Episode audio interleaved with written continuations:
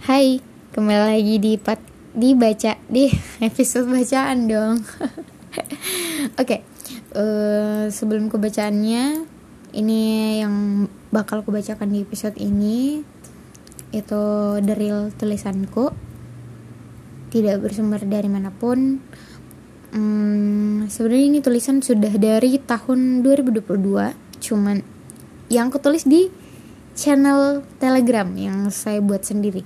Cuman sampai saat ini memang belum tahu eh belum tahu. Belum ada yang tahu.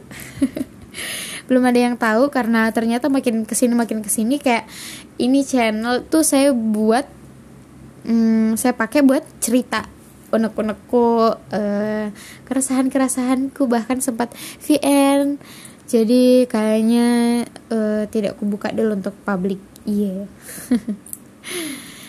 Ya, mungkin itu saja. Selamat mendengarkan.